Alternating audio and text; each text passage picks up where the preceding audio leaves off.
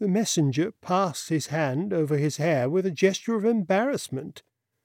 It's a ridiculous affair, he said with a contemptuous laugh.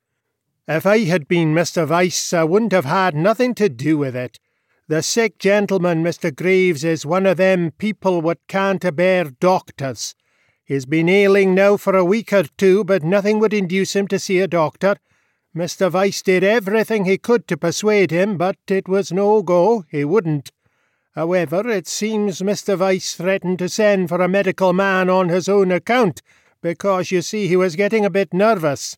And then Mr. Graves gave way, but only on one condition. He said the doctor was to come from a distance and was not to be told who he was or where he lived or anything about him. And he made Mr. Vyse promise to keep to that condition before he'd let him send. So Mr. Vyse promised, and of course he's got to keep his word. But, I said with a smile, you've just told me his name, if his name really is Graves. You can form your own opinion on that, said the coachman. And, I added, as to not being told where he lives, I can see that for myself. I'm not blind, you know. Well, take the risk of what you see, the man replied. The question is, will you take the job on? Yes, that was the question, and I considered it for some time before replying. We medical men are pretty familiar with the kind of person who can't bear doctors, and we like to have as little to do with him as possible. He is a thankless and unsatisfactory patient. Intercourse with him is unpleasant.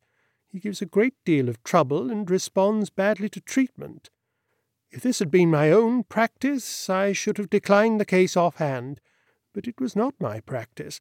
I was only a deputy. I could not lightly refuse work which would yield a profit to my principal, unpleasant though it might be.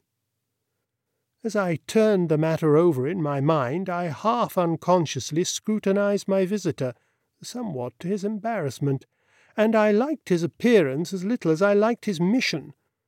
He kept his station near the door where the light was dim, for the illumination was concentrated on the table and the patient's chair, but I could see that he had a somewhat sly, unprepossessing face, and a greasy red moustache that seemed out of character with his rather perfunctory livery, though this was mere prejudice.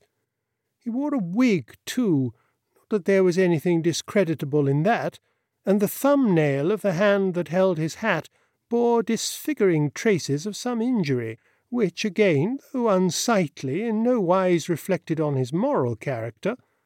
Lastly, he watched me keenly with a mixture of anxiety and sly complacency that I found distinctly unpleasant. In a general way he impressed me disagreeably. I did not like the look of him at all, but nevertheless I decided to undertake the case. I suppose, I answered at length, it is no affair of mine who the patient is or where he lives. But how do you propose to manage the business? Am I to be led to the house blindfolded like the visitor to the bandit's cave? The man grinned slightly and looked very decidedly relieved. No, sir, he answered. We ain't going to blindfold you. I've got a carriage outside I don't think you'll see much out of that. Very well, I rejoined, opening the door to let him out. I'll be with you in a minute. I suppose you can't give me any idea as to what is the matter with the patient? No, sir, I can't, he replied, and he went out to see to the carriage.